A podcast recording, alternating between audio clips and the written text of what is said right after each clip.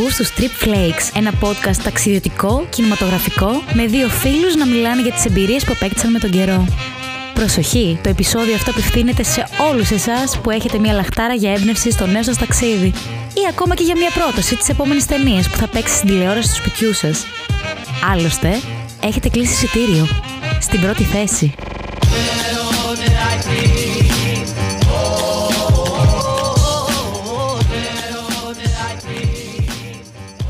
Και αφού σε προηγούμενα επεισόδια σας ε, γεμίσαμε με ταξίδια στην Κολονία, στη Βόνη, στο Άχεν και γενικά στην υπόλοιπη Γερμανία, ήρθε η ώρα μιας και για ακόμα ένα καλοκαίρι αφήσαμε τα νησιά. Αφήσαμε τα νησιά είναι η αλήθεια και είπαμε να πάμε ακόμα πιο μακριά και συγκεκριμένα σε μέρη πιο κρύα. Λιγότερη ζέστη και σίγουρα πιο ακριβά. και που δεν εκτώνουν ποτέ. Και ναι, είπαμε να πάμε στην Δανία και την πρωτεύουσά της στην Κοπεχάγη.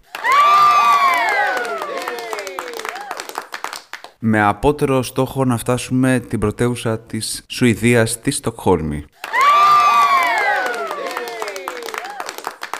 Πού λέτε, ξεκίνησε αυτό το ταξίδι όντας αυτή τη φορά όχι ένας, όχι δύο, αλλά τρεις τύποι, με backpack φυσικά, για να πάρουμε το αεροπλάνο από Θεσσαλονίκη για Κοπενχάγη. Ξυπνήσαμε άγρια ώρα, το θυμάμαι αυτό. Η ώρα είναι 6 και 34 συγκεκριμένα. Βρισκόμαστε σε πτήση καθ' οδόν για Κοπεγχάγη. Κοπεγχάγη. Και... Μην βλέπουμε τη λίμνη Βόλβη. Οκ. Έτσι, Τοποθέτηση. Γεωγραφικό... Τοποθέτηση γεωγραφίας. Και αναμένεται να αλλάξει άρδινη θερμοκρασία από τους 36 βαθμούς υγρασία Θεσσαλονίκη Καούρα Αθήνας στους ε, the highest τύπου 20-21. Εμείς για την Ρωσία ανεβήκαμε. Θα δούμε εδώ. Μακάρι να μην βρέχει. Έχουμε για βροχές. Ελπίζουμε να είμαστε τυχεροί. Γνωστή τακτική πλέον, όπου βλέπουμε καόρα, σηκωνόμαστε και φεύγουμε. Του χρόνου δεν μας βλέπω πάλι Σαχάρα, καλοκαιριάτικα. Νομίζω έτσι τα, αυτά τα δροσερά καλά είναι. Και όπως είναι συνήθες, όταν παίρνεις την αγαπημένη Ryanair, δεν θα σε βάλεις στο, στην ίδια θέση. Θα σου χρεώσει παραπάνω για κάθε τσάντα. Οι μεγάλες παρέες σπάνε μεταξύ τους, δεν είναι μαζί. Αλλά, αλλά, ευτυχώς είχαμε την καλή τύχη τουλάχιστον για τους Triple Flag και καταφέραμε να καθίσουμε μαζί στην ίδια θέση.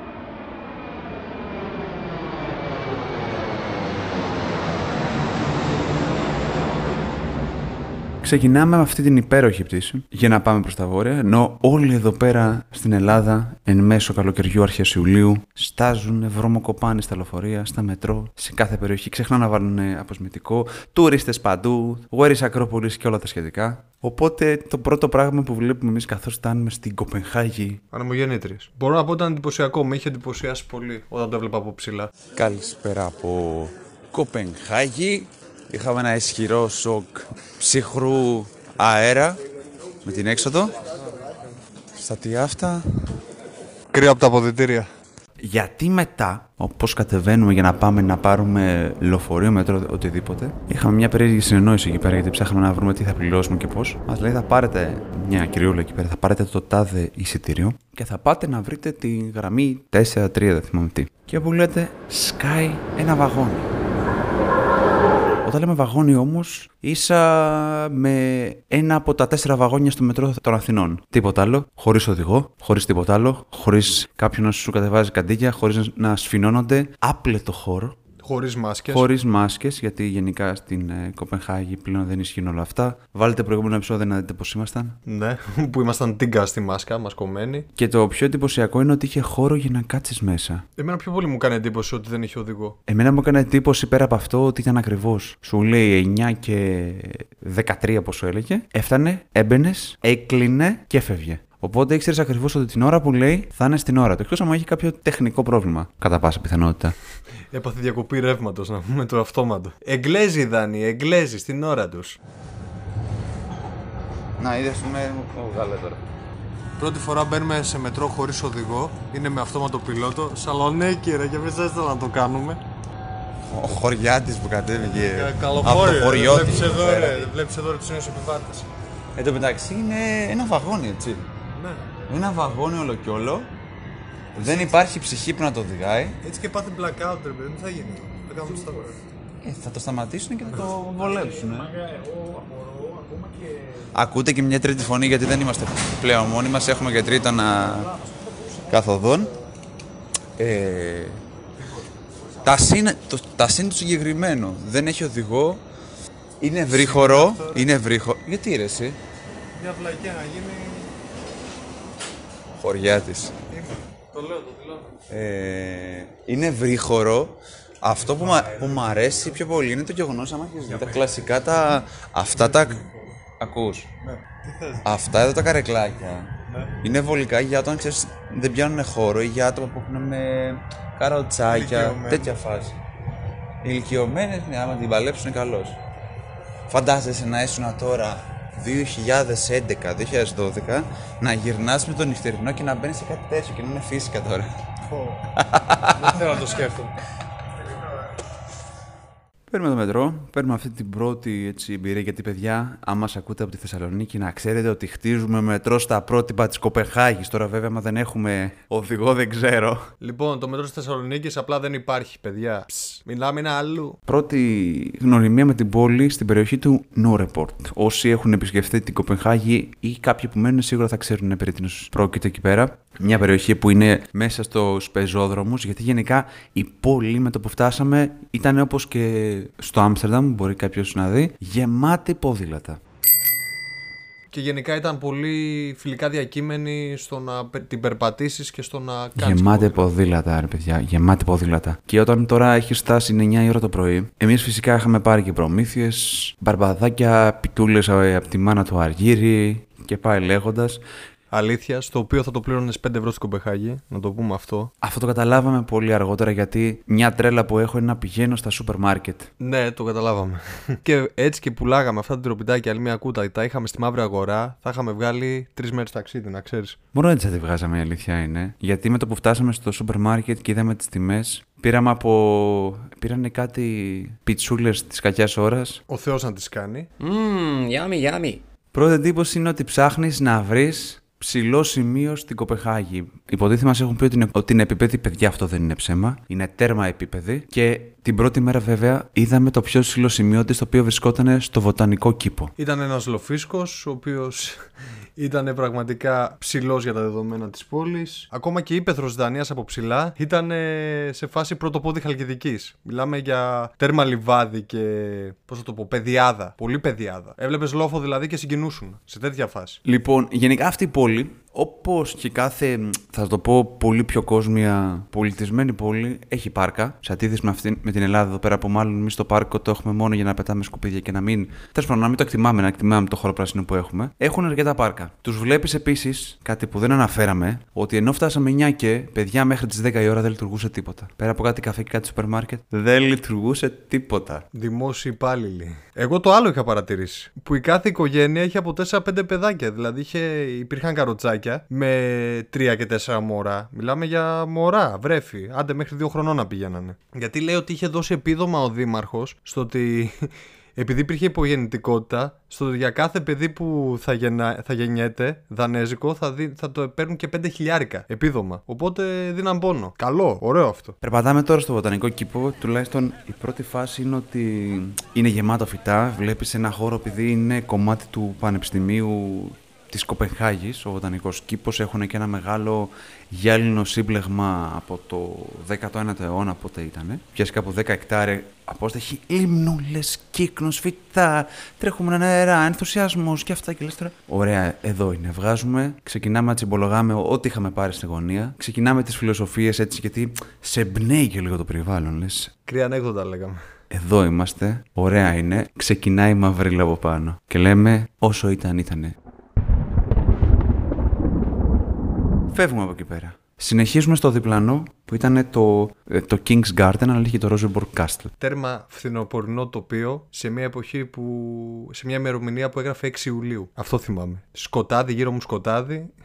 Το King's Garden είχε ένα σύμπλεγμα με φυτά με. Πώς το λένε, με τριαντάφυλλα. Το θυμάσαι που ήταν έντονο και μέσα στο σκοτεινό περιβάλλον ήταν ακόμη πιο εντυπωσιακό. Οπότε ψάχναμε λίγο να βγάλουμε φωτογραφίες, να δούμε λίγο το υπερθέαμα που είχε δημιουργηθεί. Γιατί γενικά το συγκεκριμένο και πολλά άλλα κτίρια γιατί στην ε, Κοπενχάγη ζούσε ένας βασιλιάς, ο, ο Κρίστιανο Πέμπτος, τέλος πάντων, και έχει δημιουργήσει διάφορα κτίρια. Ένα από αυτό ήταν το Ροζ- κάστρο του Ρόζενμπουργκ, την περίοδο του 16ου αιώνα. Έχει κάνει και ένα άλλο σύμπλεγμα που θα πούμε μετά. Και αξίζει να, να συνδυαστεί με μια επίσκεψη όπως κάναμε και εμείς μαζί εκείνη τη στιγμή. Εγώ θυμάμαι και κάτι ψαράκια που ήταν μέσα σε μια λίμνη και πλακώνονταν μεταξύ τους. Ήταν σαν απόβαση παοξίδων. Ρε, δεν έχω δει τόσο μεγάλα ψάρια να θέλουν να χτυπηθούν στη γωνία μιας λίμνης. Αμπαλαέα, αέα, αμπαλαέα, αέα. Έτσι κάνανε. Πολύ ωραίο. Φανταστείτε δηλαδή ψάρια στο μέγεθος ενός βραχίωνα και να χτυπιούνται μεταξύ τους. Μιλάμε τώρα για, για 25-30 σε αριθμό. Να χτυπιούνται μεταξύ τους έτσι. Δεν ξέρω για ποιο λόγο τι είχε γίνει και να αρχίσει να ψυχαλίζει από να έχει κάνει μια ατμόσφαιρα και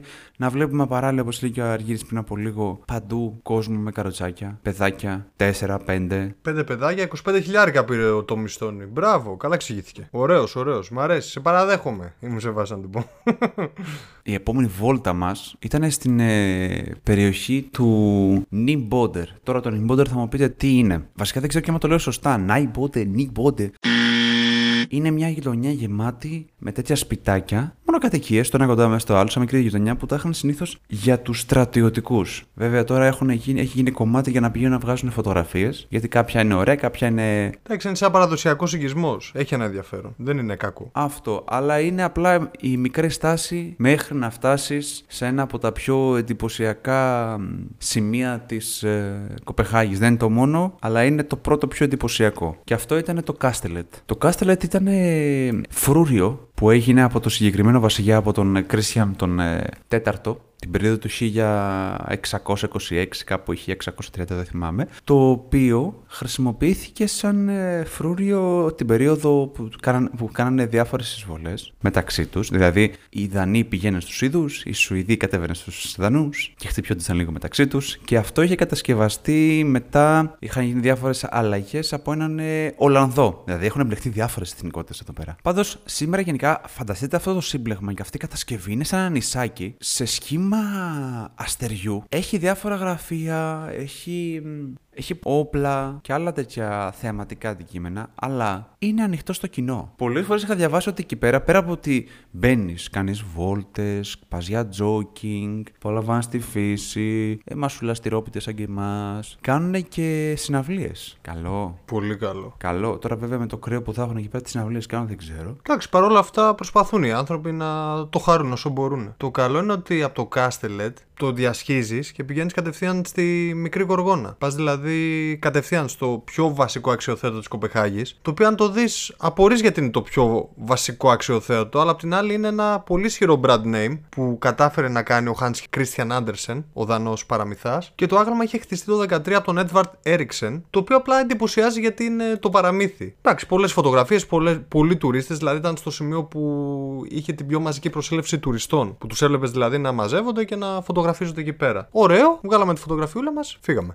Ή κοίτα, επειδή στο, μας το έχουν πουλήσει αρκετά καλά εκεί πέρα, μια Πάρα πολύ επίσκεψη καλά. στην Κοπεχάγη δεν νοείται να μην περιέχει μέσα τη μικρή γοργόνα. Σωστά; Ναι. Δεν νοείται. Πας δηλαδή και λες, δεν λες θα ξαναπάω. Είναι ωραίο μέχρι εκεί. Θα κάνεις κάτι άλλο, ρε. Θα πας με ένα γνωστό σου και θα πεις: Λοιπόν, θα σε πάω σε ένα τρομερό μέρος. Ένα μαγικό μέρος. Ένα εκθαμβωτικό. Θα δεις ζωντανά μπροστά σου να παίρνει μορφή ένα από τα πιο γνωστά παραμύθια του Hans Christian Andersen. Να σου πει πιο απ' όλα. Τη θυμάσαι εκείνη τη μικρή γοργόνα με τα κόκκινα μαλλιά; Α, τη μικρή γοργόνα. Ωραία, δεν είναι η ίδια, είναι κάπως διαφορετική. Τώρα θα τη δεις σε χάλκινη μορφή. Σε χάλκινη μορφή, κάπως έτσι. Ενώ κάναμε το, το γύρο και παίρνουμε κανονικά να περάσουμε να δούμε τη μικρή γοργόνα, είμαστε παράλληλα με το ρολόι στο χέρι και να μετράμε. Ξέραμε ότι 12 η ώρα κάθε μέρα έχει αλλαγή της φρουράς. Η ώρα είναι τώρα 11 παρατέταρτο. Η απόσταση που έχουμε να διασχίσουμε είναι κοντά στα 20 λεπτά από εκεί πάνω που βρισκόμαστε. Ξεκινάμε να προχωράμε. Δεν έχουμε φτάσει, είμαστε σε απόσταση περίπου. Πόσο να ήταν, ένα χιλιόμετρο περίπου. Να φαίνεται στο βάθος το Αμάλιενμπορκ, που είναι κανονικά το άλλο, ας το πούμε, η χειμερινή κατοικία της Βασίλισσας. Ξανά ο καιρός ενώ έχει ανοίξει να γίνεται κατάμορφο. Μαύρος, άχαρχονο παντού.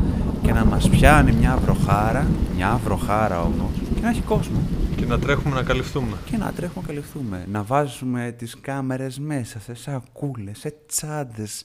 Να λέμε εντάξει την κάτσαμε πάει, δηλαδή τόσο, τόση ώρα θα χάσουμε την αλλαγή, δεν θα προλάβουμε τίποτα, πάει τελείωσε, αυτό ήτανε. Για καλή μας τύχη την προλάβαμε την αλλαγή, την είδαμε. Κράτησε δύο λεπτά, πόσο κράτησε; Ναι, ναι, ευτυχώς που γίνεται αλλαγή φρουράς. Ωραίο είναι. Αξίζει να το δεις. Φωτογραφίες, έτσι με τις στολές τους. Πολύ βέβαια η αλλαγή φρουράς, έτσι. Η διαδικασία είναι αρκετή δηλαδή. Είχε πέντε άτομα, έρχονται με άλλα πέντε άτομα, βγάζουν κάτι κραβούλες. Βγάζουν έτσι κραβούλε. Οι δικοί μας κάνουν ντάγκα ντούγκα τα δικά τους. Αυτοί ήταν. Φωνάζουν εκεί πέρα, κάναν κάτι επιφωνήματα. Αυτός θα το κάτω στο του Τακέση που είπες τώρα, αλλά εντάξει, ναι, φωνάζουν κάπως. Κάπως έτσι, ναι. Επίσης, θα σημειώσω κάτι άλλο εδώ πέρα. Κάτι που κάναμε και τρεις ε, και- και τρεις για, για πολύ λίγο και μας θαύμασα. Όταν πηγαίνετε κάπου και βλέπετε κάτι το οποίο είναι για μία και μοναδική φορά, μην κάθεστε να το βλέπετε μέσα από την οθόνη του κινητού σας. Καμιά φορά οι ωραιότερε στιγμές δεν είναι πίσω από μια οθόνη. Αυτό λίγο να το ξέρουμε σε μια εποχή που όλα λίγο έχουν ε, γίνει ηλεκτρονικά και fast food. Να το πούμε αυτό, να αφήσουμε και μια φιλοσοφία σε αυτό το επεισόδιο. Ε, γιατί τα πράγματα που εξιστορούμε αυτή τη στιγμή πιο πολύ έχουν να κάνουν με τις εμπειρίες που μας εντυπώθηκαν, μας έμειναν και μπορούμε πλέον να εξιστορήσουμε χωρίς απλά να κοιτάμε βιντεάκια στο κινητό μας που λέγαμε Α, θυμάστε ότι αυτό που έγινε. Ναι, το έχω σε βίντεο, αλλά δεν το είδα ποτέ από κοντά. Στη συνέχεια, από... αφού είδαμε την αλλαγή της φρουράς, συνεχίσαμε για την μαρμάρινη εκκλησία που είναι εντυπωσιακή απ' έξω, εντυπωσιακή από μέσα, αλλά είναι μια ακόμα εκκλησία. Παιδιά, θα δω. Εντάξει, ναι, μετά από κάποιο σημείο, όταν ταξιδεύεις στην Ευρώπη, στην Δυτική και στη Βόρεια, δεν απέχουν και πολύ. Βέβαια δεν κρατιόμαστε γιατί θέλαμε να κατεβούμε όσο γίνεται πιο γρήγορα. Γιατί πιο κάτω, το, θα έλεγα ή το πρώτο ή το δεύτερο, πες το πώς θέλεις, από τα πιο σημαντικά αξιοθέατα σημεία, μέρη της Κοπενχάγης που έχει τόσο πολύ φωτογραφηθεί, το έχουν ανεβάσει τόσα παιδιά και όχι άδικα γιατί έχει τρομερά χρώματα. Είναι ιδιαίτερο ρε παιδιά όσο να κάνουμε το Μιλάμε για τον Ιχάβν. πιο γνωστά λιμάνια της Κοπενχάγης. Είναι μαγευτικό. Εκείνο το τοπίο μπορώ να πω ότι το είδα και εντυπωσιάστηκα. Δεν έβρεχε ευτυχώς. Ο ουρανός ήταν σε καλή κατάσταση. Οπότε μπορούσαμε να το απολαύσουμε, να τραβήξουμε φωτογραφίες από κάθε οπτική γωνία του Νιχάβν. Γενικά είναι ένας δρόμος που αξίζει να τον περπατήσεις. Έχει πολλές μπειραρίες και επιλογές για φαγητό. Γενικά μαζεύει κόσμο και αξίζει είτε να το περπατήσεις είτε να πιεις τον καφέ ή την πύρα σου εκεί. πέρα. Εγώ θα έκανα πρόταση ότι καλύτερα την πήρα σου να μην την πιεις εκεί πέρα. Γιατί μου- μου μοιάζε σαν tourist trap τελείως. Εντάξει, τώρα άμα θες να το δεις τελείως τουρίστας, την πίνεις εκεί πέρα την πύρα. Άμα τώρα θες να την ψάξεις, την πιει αλλού. Εμείς για να κάνουμε την ε, διαφορά σε αυτό το κομμάτι, φύγαμε από εκεί πέρα αφού βγάλαμε τόσες πολλές φωτογραφίες, το είδαμε τόσες πολλές φορές και αποφασίσαμε να κατευθυνθούμε προς την ε, περιοχή της Στρογκέτ. Η Στρογκέτ είναι, ας το πούμε, μια από, τις, πιο- από τους πιο γνωστούς δρόμους πεζόδρομους της Κοπεχάγης, όπου σε ένα μικρό καφέ κιόλας είπαμε να πιούμε από έναν ε, φίλτρο, από έναν ε, καπουτσίνο, να φορτίσουμε μπαταρίες. Γενικά να φορτίσουμε μπαταρίες γιατί παιδιά ακόμα δεν έχουμε κάτσει, δεν έχουμε φτάσει στο hostel. Ώρα 2 παρατέταρτο ώρα Δανίας. Καθόμαστε πίνουμε καφεδάκι σε μία από τις αλυσίδες που έχει η Κοπεχάγη, κάτι σαν αντίστοιχα ελληνικά, ελληνικές αλυσίδες καταστημάτων. Μέχρι στιγμής οι εντυπώσεις είναι ότι είναι μια πόλη ήσυχη τα πρωινά. Άμα πας δηλαδή στο ιστορικό κέντρο, η αλήθεια είναι ότι υπάρχει πολύ ησυχία. Ίσως μπορεί να φταίει και η περίοδος που έχουμε πάει, γιατί εντάξει το καλοκαίρι ποιος ανεβαίνει η Δανία, μόνο εμείς. Αλλά έχω... Μόνο εμείς ρε και εσύ ήταν γεμάτο. Η Νιχάβνη ήταν γεμάτη ρε. Μόνο η Χάβρη ήταν. Ποιο άλλο για το φρούριο; Δεν πήγαμε στην αλλαγή, δεν είχε κόσμο. Έχει. Και τι, ήταν ε, μ- κάτι νάνι που αλλάζανε φρουρέ. Τη γοργόνα, τη μικρή γοργόνα. Εντάξει, μικρή γοργόνα πάντα έχει κόσμο. Είχε, ε, άρα είχε κόσμο. Ναι, μιλάμε για το ιστορικό κέντρο, εκεί δεν είχε τόσο.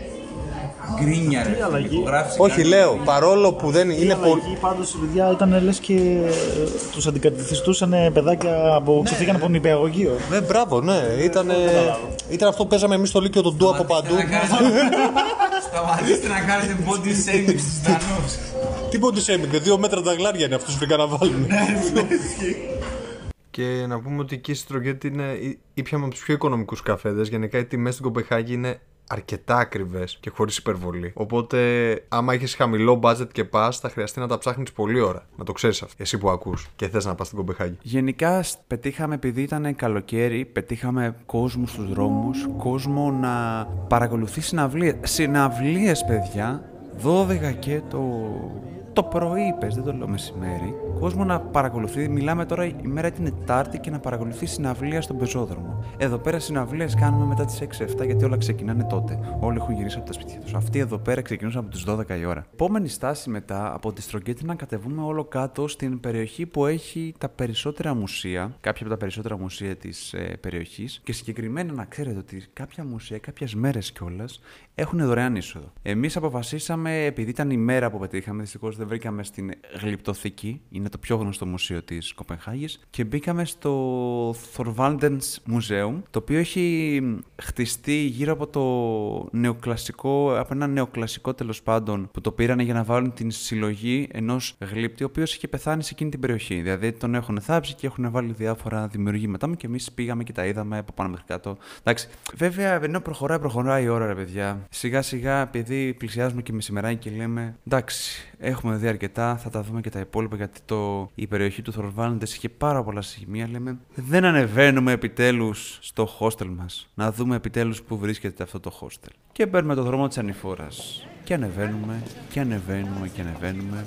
Και βλέπουμε επιτέλους κανονικά το ποτάμι που διασχίζει την Κοπενχάγη, ένα μικρό ποταμάκι και χωρίζεται κανονικά με διάφορες γέφυρες. Και τελικά φτάνουμε στο hostel, το οποίο ήταν ε, σε ένα πολύ κεντρικό σημείο, στη φοιτητική συνοικία της Κοπεχάγης, στον Όρεμπρο. Και ήταν έτσι πολύ μποέμικη, φοιτητική, έβλεπες νεολαία. Είχε και ένα θέατρο από δίπλα, έτσι πιο καλλιτεχνικό artistic. Η γειτονιά ήταν πάρα πολύ όμορφη και απολάμβανες να κάνεις βολτίτσες και να πίνεις καφεδάκι ή μπυρίτσα. Βέβαια, εμείς έπρεπε να τα μάθουμε αργότερα αυτά τα πράγματα γιατί έπρεπε να φάμε την ε, πρώτη κρυάδα με το hostel που είχαμε κλείσει. Που λέτε, βλέπουμε ένα χωστελάκι, έχει μια είσοδο που είναι ημιυπόγεια. Μπαίνουμε εμείς, ωραία, λέμε φάση εναλλακτικά, ελπίζουμε να είναι καλά. Μπαίνουμε μέσα, πηγαίνουμε προς το counter εκεί στη reception για να δώσω το όνομά μου που έχω κλείσει το δωμάτιο. Και λέει ένα παλικάρι στην κοπελιά που είναι δίπλα, άσα το αναλάβω εγώ. Λέει όνομα, λέω εγώ, χαράλα, μπλα μπλα.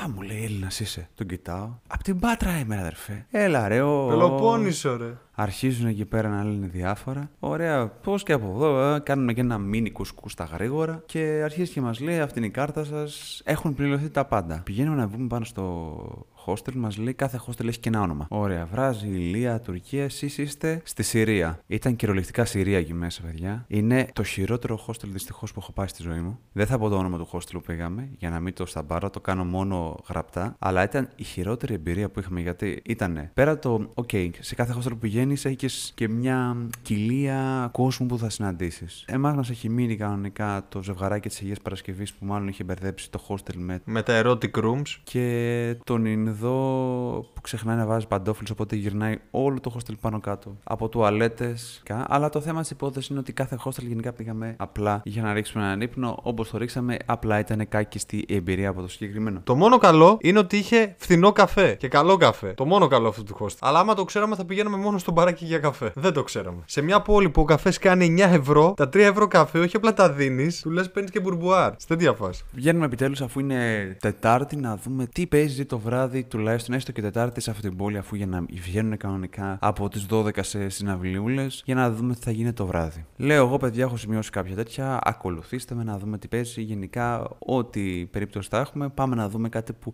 Έψαχνα δηλαδή κάτι μπαράκια που να μαζεύουν κόσμο, αλλά να είναι νεανικός κόσμος. Γιατί εμείς φυσικά ακόμα είμαστε νεανίες. Τους λέω: Έχω ένα μαγαζάκι, βλέπω εδώ πέρα. Περνάμε, βλέπουμε ένα άλλο που είχε jazz πάλι φεστιβάλ, μάλλον πολύ μεγάλη αγάπη με jazz εκείνη τη μέρα. Και τους πηγαίνω σε ένα που λέγεται The Happy Pig, που είναι κοντά στην περιοχή του Πανεπιστημίου. Καλό ήταν. Καλό ήταν. Λέω, εκεί πέρα θα έχει κόσμο, παιδιά. Μπαίνουμε μέσα. Μπαίνουμε μέσα. Εί- Είχε κόσμο, αλλά όλοι ήταν κάτω των 22 φάση. Καλή μουσικούλα έπεσε. Πιάμε τις περίτσε μας, είχε τη μουσικούλα τους, κάναμε το χαβαλέτς, αλλά δεν μπορώ να πω ότι κάναμε κάτι wow εκείνη τη μέρα. Βέβαια, να θυμάμαι ότι ήταν η μέρα αποφύτησης των ε, φοιτητών. Άμα θυμάσαι που γυρνούσαμε διάφορα καπελάκια, ήταν ντυμένοι με κάτι περίεργα, με κάτι περίεργες αμφιές και είχαν σε ένα, ας το πούμε, τελείως factory style ε, κτίριο, κλειστό από παντού, το οποίο συνδεόταν με το πανεπιστήμιο, είχαν παρτάκι. Αλλά πώς να μπεις εκεί πέρα όταν πλέον δεν είσαι φοιτητής; Να το ξεκαθαρίσουμε, όταν ξεκινάς 6 ώρα το πρωί για να πας σε μια πόλη και συνεχίζεις να βγαίνεις προς τα έξω, νομίζω ότι είναι η ώρα να επιστρέψουμε πίσω στο hostel. Βέβαια, εκεί πέρα κιόλας είδαμε για πρώτη φορά το φαινόμενο το οποίο μας λέγανε κάθε φορά, ότι μπορεί η ώρα να έχει πάει 12, 12 μία. Αλλά ο ουρανός ήταν λες και ήταν 9 η ώρα στην Ελλάδα. Παιδιά δεν μαύριζε καθόλου. Είχε ένα αχνό σκούρο μπλε. Μας το λέγα, μας το λέγανε, δεν το πιστεύαμε και φυσικά δεν είχαμε πάει και υπερβολικά ψηλά. Ακόμα στην Κοπεγχάγη μέχρι να πηγαίναμε κανονικά στη Σουηδία. Βλέπαμε αυτό το πράγμα και δεν μπορούσε να το χωρέσει ο νους μας. Πραγματικά. Και ότι είχε και ανοιχτό ορίζοντα 12 η ώρα το βράδυ και έβλεπες φως. Από την άλλη μεριά λες, εντάξει, δεν θα το ξεπεράσουμε ποτέ. Ξύπναμε λοιπόν το επόμενο πρωί. Σκέφτομαι γιατί να μην ανεβούμε να δούμε, αφού είδαμε την ε, μικρή γοργόνα, ε, να δούμε, ρε αδερφέ, και εκεί πέρα το μέρος το οποίο θάψανε τον ε, Hans Christian Andersen. Εντάξει, οκ, ακούγεται λίγο creepy, Μακάβριο. αλλά παιδιά είναι ένα, ένα μεγάλο, μεγάλο πάρκο νεκροταφείο. Καμία σχέση με τα δικά μας νεκροταφεία. Δηλαδή μπαίνεις, κυκλοφορείς, κάθεσαι στα παγκάκια. Κατά πάσα πιθανότητα έχει άτομα τα οποία έχουν πεθάνει και περασμένους αιώνες ακόμα εκεί πέρα. Οπότε έχει και μια άλφα σημασία για τους κατοίκους, όπως επίσης και για τους ίδιους τους επισκέπτες. Δεύτερη μέρα Κοπενχάγη. Οκ, το... ο ύπνος ήταν ε, normal. Σηκωθήκαμε, χτυπήσαμε από ένα καφεδάκι, φάγαμε ότι λουκανοπιτάκια, τυροπιτάκια είχαν μείνει στον αργύρι, το ξαφανίσαμε και βάλαμε μπρος για ένα αξιοθέατο λίγο περίεργο. Πάμε μπροστά, πάμε μπροστά. Το ένα ιδιαίτερο αξιοθέατο, το νεκροταφείο, το Assistance Cemetery, γιατί το οποίο είναι ιδιαίτερα γνωστό για τις ιδιόμορφες επιτύμιες στήλες που έχει δομές από ανθρώπους τύπου γεννημένοι το 1700-1800, αλλά πιο συγκεκριμένα τον τάφο του Hans Christian Andersen, ενός από τους πιο γνωστούς δανούς συγγραφείς. Εντάξει, εμένα αυτό που μου έκανε εντύπωση ήταν ε, και πάρκο αυτό παράλληλα. Δηλαδή, κάποιοι τύποι κάθονταν και τρώγανε εκεί μέσα. Οκ, δεν, δεν τους πάω κόντρα. Όπως νιώθει κανείς. Δεν ήταν το πιο εντυπωσιακό πάντως ε, μνημείο αυτό του Hans Christian Andersen. Αυτό πρέπει να το πούμε. Ήταν αλλονών. Απλό, απλοϊκό. Ο τάφος του Andersen ήταν πολύ πιο απλοϊκός, δηλαδή με αυτά που αναμέναμε να δούμε κάτι εκθαμβωτικό σαν μνημείο, που να σηματοδοτεί ότι κοίτα να δεις εδώ πέρα έχει θαφτεί ένας από τους πιο σημαντικούς ανθρώπους που έβγαλε αυτή η πόλη και αυτή η χώρα. Δεν μείναμε έτσι, γιατί πιο πάνω υπήρχε ένας από τους πιο γνωστούς πάλι δρόμους της Κοπεχάγης, το Jägersborskade, γιατί εκεί πέρα βρήκαμε έναν φούρνο. Κοντά από τον, ε, από τον νεκροταφείο του Assistant Cemetery έχει ένα δρόμο που λεγόταν Jagersborgade κάπως έτσι. Hip. Hip τελείως δρόμος, έχει κάτι μαγαζάκια για φαΐ, μαγαζάκια για αγορές και τέτοια. Πήγαμε σε ένα που λεγόταν Majors, Majors Bakery, από τα πιο φθηνά θεωρείται από εδώ πέρα. Και τα λέμε τα πιο φθηνά σημαίνει ότι οτιδήποτε ξεκινάει από 4,5-5 ευρώ. Δοκιμάσαμε ένα meat bread που είχε μέσα κάτι σαπέστο, πατάτα και τυρί, καπνιστό τυρί. Και επειδή είχαμε και τον Ελληνάρα τον άλλο από δίπλα, προτίμησε κάτι με φέτα, ε, yes. Οι ελιές ήταν. Και τι άλλο είχε; Είχε ντομάτα. Σιγά Είχε μην έναν είχε Έλληνα ντομάτα, από το- σιγά μην είχε και Είχε ρίγανη. καμμένη ντομάτα. Η ελιά ήταν σίγουρα. Γελάμε. Δεν ήταν καλαμόν. Δοκιμάσαμε, ναι, μια παραδοσιακή τυρόπιτα, η οποία είχε καπνιστό τυρί, ε, λιαστή ντομάτα και σάλτσα πέστο. Το θυμάμαι. Ο Τάσος βέβαια έφαγε ελληνική τυρόπιτα, έφαγε φέτα αμφιλοχεία στην Κοπεχάγη, γελάει ο κόσμος. Την πλήρωσε και 6,5 ευρώ. 7, α, όχι, την πλήρωσε πιο ακριβά, εμείς την πλήρωσαμε 6. Του λέω πώς αισθάνεσαι; είχε και ελιά. Και επίσης δοκιμάσαμε ένα από τα πιο ωραία πράγματα που έχουν, που ήταν με, κάρδα, με κάρδαμο και μ, κανέλα. Γενικά αγαπάνε πολύ την κανέλα εκεί πάνω, παιδιά. Είναι ό,τι καλύτερο. Είναι ό,τι καλύτερο. Γενικά το φαγητό τους δεν είναι και πολύ στα γούστα μας, η αλήθεια είναι. Βέβαια έχουμε και τελείως άλλη ιδιοσυγκρασία, θερμοκρασία. Ε, δεν μπορώ να πω ότι από το φάι τους έμεινα εντυπωσιασμένος, αλλά αυτά με, τα, με αυτά τα. με την κανέλα που ανέφερες, εγώ τα λέω cinnamon rolls, μοιάζανε πολύ. Ήταν νόστιμα. Παίρνουμε λοιπόν, ξεκινάμε γιατί. Α, ένας άλλος στόχος που είχαμε ήταν ε, να δούμε την πόλη πάνω σε ρόδα. Και τι εννοώ, όταν είσαι σε μια επίπεδη πόλη, δεν γίνεται να μην χρησιμοποιήσεις το πιο βασικό μέσο τους, που είναι, δεν είναι το μετρό, δεν είναι το λεωφορείο, δεν είναι το τραμ, είναι τα ποδήλατα. Και νομίζω ότι κάναμε την καλύτερη επιλογή που μπορούσαμε να κάνουμε στην Κομπεχάγη. Σε μια πόλη που δυσκολεύεσαι γενικά να προσανατολιστείς, επειδή είναι πολύ flat όπως όπως προαναφερθήκαμε, είναι αρκετά flat πόλη. Το να την κάνεις tour με ποδήλατο είναι μια από τις καλύτερες επιλογέ που μπορεί κάποιος να κάνει στην πόλη αυτή. Σημειώστε, άμα, τα- άμα ακούτε κανονικά, όποιος πάει ποτέ στην Κοπενχάγη, να έχει στο νου του υπάρχει κοντά στην περιοχή της αλλαγής που έχει για Kongensenhafen, ένα που έχει στο Copenhagen Skate Park. Υπάρχει. Δεν είναι διαφήμιση αυτό, το σημειώνουμε. Υπάρχει ένας τυπάς ο οποίος νοικιάζει ποδήλατα σε καλές τιμές. Δηλαδή ήταν κάπου για τη μέρα είχαμε δώσει νομίζω κάπου 12-13 ευρώ για τη μέρα που είναι τίμιο γιατί έχουν και ενσωματωμένη την, ε, την ασφάλεια κανονικά την κλειδαριά τους. Και χάρη σε σε αυτά τα ποδήλατα, παιδιά, είδαμε ακόμα περισσότερα και πιο μακρινά μέρη από την Κοπενχάγη που άμα τα δεις, άμα ψάξεις να τα δεις περπατώντας, είναι χιλιόμετρα. Είναι μικρή πόλη, αλλά φυσικά δεν μπορείς να περπατάς τέτοιες αποστάσεις. Θα χρειαστεί, ναι, να έχει εσύ μέσω υποδήλατο. Και επίσης μέσω του ποδηλάτου μας έδωσε τη δυνατότητα και να συναντήσουμε πρώτον τη Μαρία, που έμενε ο Ντένσε, στο Ντένσε της Δανίας και ήρθε να μας βρει στην Κοπεχάγη, η οποία είχε πάει μόλις δύο φορές στην Κοπεχάγη, ήταν η τρίτη φορά που είχε πάει και πολλά μέρη και αυτή ήθελε να τα εξερευνήσει. Οπότε ήταν ε, σαν να εξερευνούσαμε όλοι μαζί την πόλη. Ε, είχε έρθει με τον φίλο της το Μάγνους, ο οποίος ήταν Δανό, και με αυτά τα παιδιά πήγαμε, εμείς παίρναμε το ποδήλατο, αυτοί παίρναν το μετρό και στο πρώτο πράγμα που είδαμε, ένα πολύ αξιοσημείωτο ας πούμε της πόλης Κοπεχάγης είναι το, η Κριστιανία, η συνοικία της Κριστιανία, την οποία είδαμε. Φανταστείτε ότι η Κριστιανία είναι μια αυτόνομη πολιτεία. Έχουν οργανώσει έτσι ώστε πρώτα απ' όλα, όταν είναι κάτι αυτόνομο, να περιμένεις ότι θα έχει και το καλό το πράγμα της Καλαμάτας που κυκλοφορεί ελεύθερο. Εκεί πέρα ζουν άνθρωποι,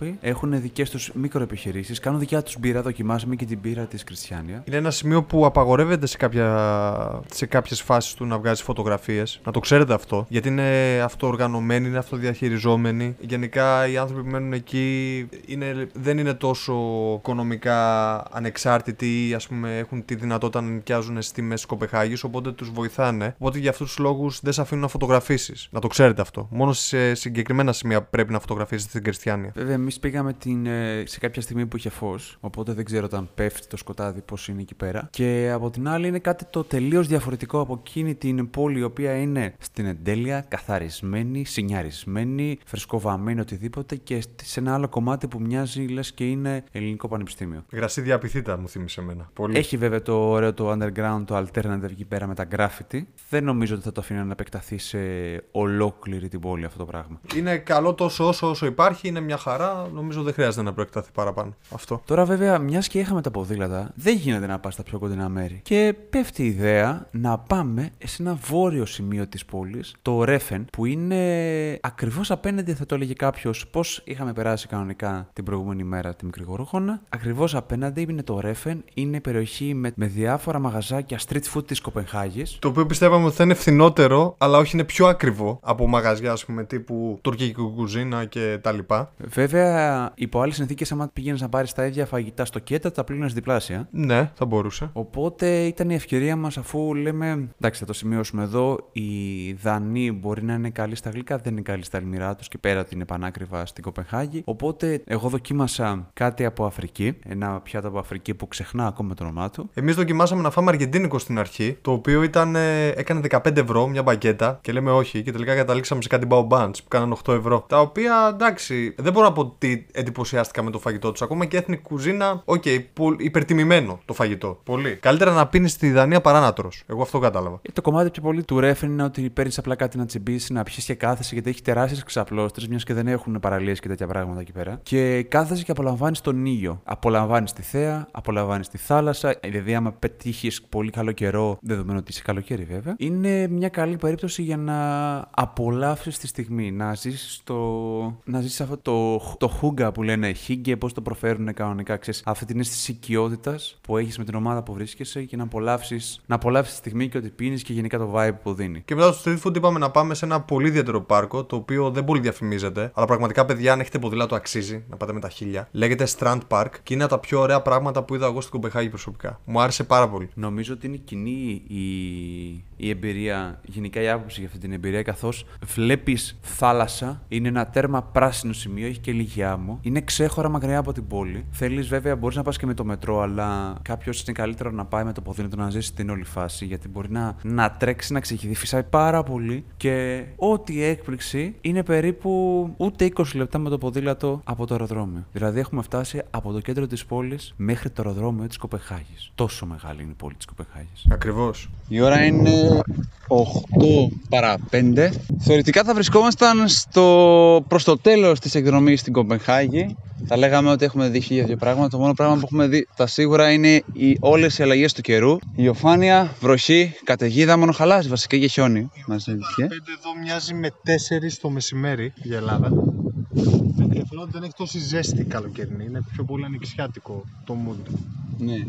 Το καλοκαίρι θα είναι η άνοιξη δικιά μας. Ή θα το έλεγα καλύτερα το καλοκαίρι της Φλόρινας. Πες το και έτσι. Έχουμε κάνει μια πολύ μεγάλη γύρα χάρη στην, ε, χάρη στην επιλογή να πάρουμε ποδήλατο. Δηλαδή το must που πρέπει σίγουρα να κάνει κάποιος στην Κοπενχάγη να πάρει ποδήλατο γιατί μπορεί να γυρίσει τεράστιες αποστάσεις. Φαινομενικά τεράστιες, εντάξει. Αλλά με τα πόδια θα σας πάρει πολύ ώρα. Όπως και λεφτά θα σας πάρει πάρα πολλά άμα πάρετε μετρό ή λεωφορείο. Άμα αναλογιστεί ότι άμα κάνει το εισιτήριο 2,5 ευρώ συνέχεια, πάμε τα πάλι κάτω με ένα ποδήλατο σε φέρει για μία μέρα. 2,5 ευρώ είναι το καλό, δεν νομίζω ότι είναι παραπάνω. Είναι παραπάνω, νομίζω. Στην καλύτερη όμως, άμα δίνει συνέχεια 2,5 ευρώ, καλύτερα να ένα ποδήλατο. Και έχουμε κατέβει στο Amager Strand Park, το οποίο παρεμπιπτόντως δεν το αναφέρουν πολλοί οδηγοί, να ξέρεις. Το βρήκα από αλλού. Καθώς είναι βρίσκεται εκτός του ιστορικού κέντρου, εκτός των τουριστικών, πολύ μακριά γενικά για κάποιον ο οποίος έχει, επι, έχει επιλέξει να μείνει στις πιο hippie, hip και in γειτονιές της Κοπενχάγης. Καθώς εδώ είναι όλο νεόδμητα, καινούργια κτίρια με μπαλκόνι, γιατί ψάχναμε συνέχεια να βρούμε σπίτι με μπαλκόνι. Και ανεμογεννήτριες εντός και εκτός θάλασσα. Μας κάνει λίγο εντύπωση. Είναι γενικά πολύ ιδιαίτερο γιατί για... βλέπαμε θάλασσα. Βλέπαμε δηλαδή τη Βόρεια Θάλασσα. Και απέναντι φαινόταν η γέφυρα που σε οδηγούσε στη Σουηδία. Την οποία μετά εμείς χρησιμοποίησαμε για το Μάλμε, που θα πούμε συνέχεια. Πόση ώρα παίζει να φάγαμε εκεί πέρα, Να φάγαμε κάνα δύο ώρα τουλάχιστον; Δύο ώρα τουλάχιστον, για πλάκα. Εμένα μου άρεσε μετά και η διαδρομή στο τέλος, γιατί βλέπαμε ουσιαστικά την Urban Κοπεχάγη, βλέπαμε δηλαδή τις συνοικίες. Είχαν μια γοητεία και σταματάγαμε σε διάφορα σημεία να τραβήξουμε κάποια παράθυρα πολυκατοικιών που μπορεί να είχαν, οι οποίες πολλές φορές απαρτίζονταν και με ένα ποδήλατο από κάτω. Το οποίο το έκανε ιδιαίτερα ξεχωριστό. Το θυμάμαι αυτό. Έχω μια πολύ ωραία φωτογραφία που έχω σκοπό να την ανεβάσω και να τη μοιραστώ. Έχει αρχίσει να πέφτει.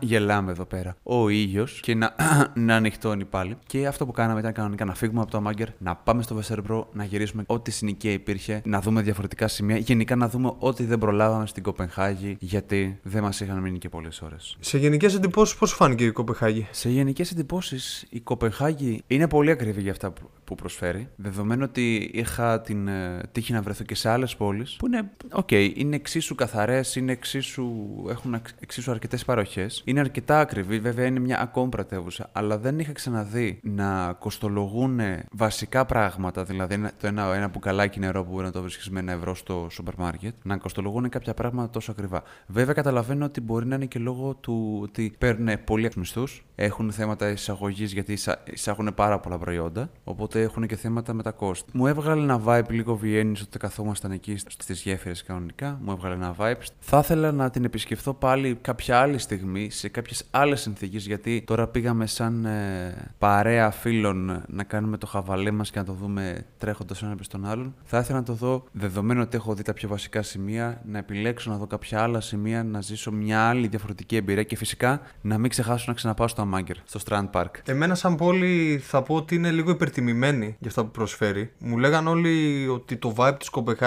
είναι πολύ ωραίο και αυτά. Ναι, είναι ωραίο, αλλά εγώ είναι αυτό που είπα στην αρχή. Καλύτερα να, να πίνεις εκεί παρά να τρως. Δηλαδή και ότι το φαγητό ήταν αρκετά ακριβό σε σημείο ότι δεν είναι να φας και ας πούμε κάτι top και το πληρώνεις πούμε ακριβά. Εμένα δεν μου έκανε καλή αίσθηση. Όμως παρόλα αυτά είναι μια πόλη η οποία έχει πράγματα να δεις. Αξίζει να την επισκεφθείς. Εγώ θα ήθελα να την επισκεφτώ αυτή τη φορά για να πάω να κάτσω να δω πώς ζουν πιο πολύ στη νυχτερινή τους ζωή ή πώς ή πιο πολύ θα ήθελα να τη ζήσω με ένα δανό για να πιάσω αυτό το vibe που λένε. Μπορεί και αυτό να συνέβαλε. Θα ξαναπήγαινες. Υπό προποθέσει. Θα ξαναπήγαινα για να δω, ας πούμε, θα έκανα ένα Άμστερνταμ, Κοπεχάγη, Αμβούργο, θα το έκανα. Α πούμε, να καταλήξω στην Κοπεχάγη και να φύγω. Θα μπορούσα να το κάνω έτσι. Να πάω τώρα μόνο στην Κοπεχάγη έτσι δεν θα το έκανα. Πιστεύεις άμα μέναμε περισσότερες μέρες να είχαμε με λίγο μεγαλύτερο budget να βλέπαμε μια άλλη Κοπεχάγη; Μπορεί και ίσως άμα πηγαίναμε και σε πιο ανοιξιάτικη εποχή που ακούω ότι έχει και πιο πολύ τουρισμό. Ανοιξιάτικη εποχή. Βέβαια αυτό θα κάνει και πιο πολύ κρύο, έτσι.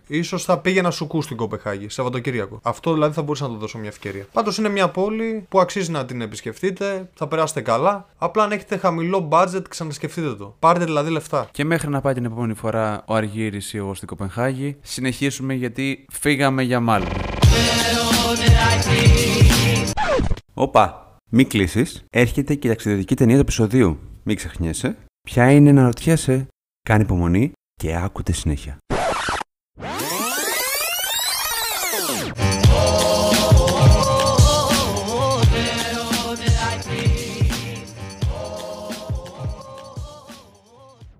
Είμαστε στην ευχάριστη θέση να σας ανακοινώσουμε ότι για πρώτη φορά στα χρονικά, μετά από 4 σεζόν Trip Flakes, έχουμε ταυτόσιμη ταινία με προορισμό, διότι η ταινία μας λέγεται Κοπεχάγεν. Όνομα και πράγμα. Μιλήσαμε την Κοπεχάγη στο πρώτο κομμάτι. Θα αναλύσουμε και την Κοπεχάγη σαν ταινία αυτή τη φορά. Ναι, δεν είναι ψέμα. Και επειδή ως συνήθως εδώ και κοντά 3,5-4 χρόνια μας λένε Καλά το ακουστικό σας, αλλά θα ήταν πολύ ωραίο να έχει εικόνα. Ε, λοιπόν, παιδιά, βρήκαμε κάτι το οποίο να έχει και εικόνα. Ε, ναι, παιδιά, γιατί πού να κάνουμε μοντάζ τώρα κι αυτά. Έτοιμη την είχαμε την ταινία, λέω πάρτε το. Είναι ένας τύπος, ο οποίος έρχεται από την άλλη πλευρά του Ατλαντικού στην Κοπεχάγη. Διότι έχει καταγωγή, έχει μια ρίζα δανέζη και αναζητάει με κάποιο τρόπο τις ρίζες του. Πιο συγκεκριμένα, έχει έρθει στην Κοπενχάγη με αφορμή ένα γράμμα που είχε αφήσει ο πατέρας του αφού του πέθανε, το οποίο κάποτε ήθελε να το στείλει στον παππού του. Οπότε ο τύπος έρχεται για να βρει τον παππού του στην Κοπενχάγη. Και καθώς το ψάχνει, στην αρχή πάει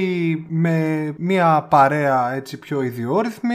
Δεν ξέρουμε πώς θα εξελιχθεί. Είναι αυτό που λέμε στο Trip Flex στο απρόπτο. Θα προκύψουν και άλλοι άνθρωποι. Και θα κάνει αυτό που λέμε κι εμείς στο Trip Flex να συναναστραφείς με ντόπιους. Πέρα από το κλασικό μοτίβο boy meets girl, girl meets boy, είναι ότι έχεις έναν ε, τυπά ο οποίος δεν έχει καταλάβει την. ε, δεν έχει γνώση, ας το πούμε, ότι βρίσκεται σε μια ηλικία οριμότητας. Είναι τελείως ανισόρροπος, ανώριμος. Γενικά η παρέα με την οποία έρχεται τον εγκαταλείπει ενδιάμεσα και πρέπει να βρει μόνος του τις ρίζες, να βρει γενικά τον παππού του. Έω ότου έρχεται αυτή η ευκαιρία και γνωρίζει μια νεαρή κοπέλα. Αρκετά νεαρή μπορούμε να πούμε. Αλλά μια ηλικία όταν αυτή είναι 14 και αυτός 28 είναι λίγο δύσκολο να παιχτεί love story μεταξύ τους. Για ευνόητους λόγους. Θα πάμε σε μονοπάτια του spoiler. Και μιας και είπες και μονοπάτια, μου δώσει καλή πασούλα γιατί σε όλη αυτή την ταινία είναι η αφορμή που λέγαμε να, να δείτε την ταινία αυτή. Παρόλο που η πλοκή φαίνεται περίεργη, φαίνεται από τη μία λίγο χιλιοπεχμένη, αλλά από την άλλη υπάρχει αυτή την ίντρικα της διαφοράς ηλικίας. Γιατί το μότο κιόλας της ταινίας είναι ότι όταν ο έρωτα στη ζωής σου είναι τα μισά χρόνια σου, είναι καιρός να αναθεωρήσεις τη ζωή σου.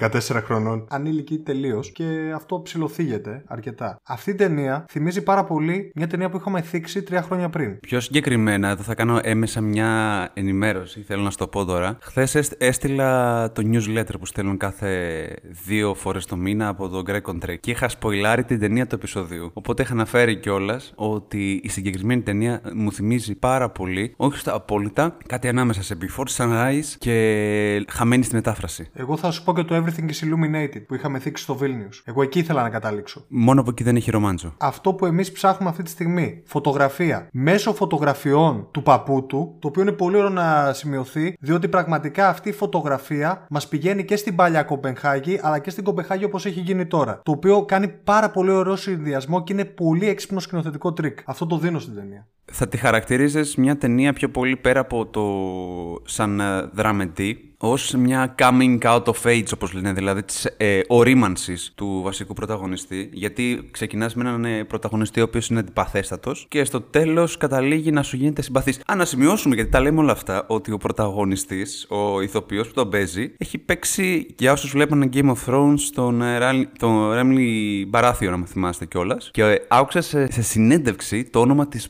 κοπελίτσα που παίζει την Εφη, είναι ο William και η Εφη, και λέγεται η κοπελίτσα, όπως το πρόφερε, Φεντερίκε Ντανχάσεν. Ε, είναι δανέζικο. Ούτε εγώ το κατάφερα, μην νομίζεις, πολλές φορές το έκανα. Πάντως γράφεται Φρεντερίκε Νταλ Χάνσεν. Έτσι γράφεται, το προφέρει αλλιώς, έχει πολύ φάση. Είναι όπως είπες, να επανέλθουμε σε αυτό, ότι είναι μια ταινία μετάβαση στην οριμότητα. Διότι ως επιτοπλίστων οι άντρε δεν μεγαλώνουμε, απλά αλλάζουμε μπουκάλια. Το θίγει πάρα πολύ στην ταινία αυτό. Δηλαδή το πιπερό θα γίνει πορτοκαλάδα, πορτοκαλάδα θα γίνει μπύρα και ούτω καθεξής. Ξέρουμε πώς πάει. Οριμάζει απότομα. Διότι χάνεται εκεί κάτω από τα πόδια του, είναι σε μια πόλη άγνωστη και προσπαθεί μέσω της αλληλεπίδρασης με ντόπιους, συγκεκριμένα ντόπια, να αναζητήσει και τις ρίζες του και τον εαυτό του. Και παράλληλα ταξιδεύει. Εν τω μεταξύ, να δώσω ένα respect άπειρο στο χάρη, σε αυτό δημόσια, που επέμενε τόσο πολύ για το ποδήλατο, ε, το να νοικιάσουμε ποδήλατο στην Κοπεχάγη και να κάνουμε, να γυρνάμε έτσι την πόλη. Ήτανε πολύ σημαντικό. Διότι έτσι ανακαλύπταμε σημεία που δεν είχαμε βρει. Και το κάνουν και στην ταινία αυτό. Σποιλεράκι. Γενικά αυτό το ωραίο που έχουν ε, που ανέφερε με την ταινία είναι επίσης ότι το περίεργο της υπόθεσης, το λίγο ταμπού θα λέγει κάποιος, το ότι ένας όριμος άντρας ερωτεύεται μέσα μια κοπελίτσα, για κοριτσάκι μιλάμε τώρα, εντάξει. Η ταινία καταφέρει να το διαχειριστεί με άψογο τρόπο χωρίς να φτάνει στα όρια λολίτας. Ξεκάθαρα. Δεν περίμενα να το διαχειριστεί έτσι. Αυτό θα πω. Θα πω επίσης ότι ήταν πιο πολύ μια τρυφερή ταινία, έτσι. Μια τρυφερή ταινία. Δεν ήταν πρόστιχο. Παρόλο που φαινόταν στην αρχή ότι μπορεί να προκύψει κάποιο είδους προστιχιά, δεν το έκανε. Ήταν μια λεπτή γραμμή στο να παρεξηγηθεί όλη η ταινία ή να στιγματιστεί. Την κράτησε και κράτησε τα μπόσικα. Και επίσης δείχνει τρομερή φωτογραφία της Κοπεχάγης. Το ξαναλέμε. Και η κινηματογράφηση πραγματικά, δηλαδή έχεις μια Κοπεχάγη το καλοκαίρι, είναι αυτό που είδαμε εμείς, μια Κοπεχάγη το καλοκαίρι. Θα έλεγε κάποιος αρκούντες και αγραφημένους χαρακτήρες. Τους έχεις να γυρνάνε την πόλη επίσης πάνω σε ποδήλατο, σε ένα μάλλον ε, ονειρεμένο τοπίο, θα έλεγε κάποιος. Γιατί εγώ το έβλεπα και παιδιά πραγματικά έλεγα στον εαυτό μου, θα της έδινα ξανά άλλη μια ευκαιρία, θα την επισκεπτόμουν, βέβαια πάλι καλοκαίρι. Σίγουρα, όχι χειμώνα. Γιατί μου έκανε. Όπως το ίδιο πράγμα είχα πάθει με τη Βιέννη όταν είχα δει το Before Sunrise, έπαθα το ίδιο πράγμα με το Copenhagen. Αγαπημένη, αγαπημένη σκηνή; Ε, η τελευταία. Η τελευταία. Γιατί δείχνει. Είναι ένα σημείο που δείχνει ένα καταπληκτικό τοπίο. Που ενώνονται δύο θάλασσες. Δεν θέλω να πω παραπάνω. Είναι εκτός Κοπεχάγης. Αλλά ήταν λίγο μακριά. Εγώ θα έλεγα πιο πολύ στη σκηνή όταν μπαίνουν στο Θορβάλτσεν. Το σημείωσα για να το πω σωστά γιατί πιο πριν το έχω πει λάθος. Όταν πηγαίνει και βρίσκουν ε, μια πρωτομή η οποία είναι ίδια με την κοπελίτσα. Αυτό είναι ένα, ένα, μια ιδιαίτερη σκηνή. Εμένα μου άρεσε πάρα πολύ αυτή η σκηνή. Και τη ρωτάει τι ηλικία είσαι; Και λέει η πραγματική μου ηλικία είναι 345. Έχω εγκλωβιστεί σε αυτό το νεανικό σου. Αυτή η σκηνή μου άρεσε. Τώρα το λέω πιο απλοϊκά βέβαια, αλλά μου αρέσει για το πώς ε, εκεί πέρα υπάρχει μια, η σύγκρουση των δύο χαρακτήρων. Γιατί μέχρι πρώτη δεν έχει κάτι ιδιαίτερο. Είναι η δεύτερη αγαπημένη μου σκηνή, αλλά θα βάλω την πρώτη λόγω τοπίου και λόγω της συγκυρίας που παίχτηκε. Δεν μπορούμε να μπούμε σε λεπτομέρειες. Είναι μια ταινία η οποία είναι δραμεντή, ψηλό είναι feel good, επειδή σου λατσάρουνε και θα την ευχαριστηθείτε. Δηλαδή, αξίζει να το δείτε με την παρέα σας, με μια μπυρίτσα από δίπλα. Είναι σαν ένα και mini tour, μια mini ταξιδιωτική εκπομπή που απλά υπάρχει ένας σκοπός, το να βρει τις ρίζες του. Οπότε, άμα ακούσατε το πρώτο κομμάτι και σας άρεσε η περιγραφή την Κοπενχάγη, μαζί η περιπέτειά μας, ευκαιρία να δείτε και την περιπέτεια κάποιων άλλων. Κόπενχάγεν. Για πρώτη φορά ταυτόσιμη ταινία και προορισμός. Το αν θα υπάρξει άλλη φορά, μυστήριο.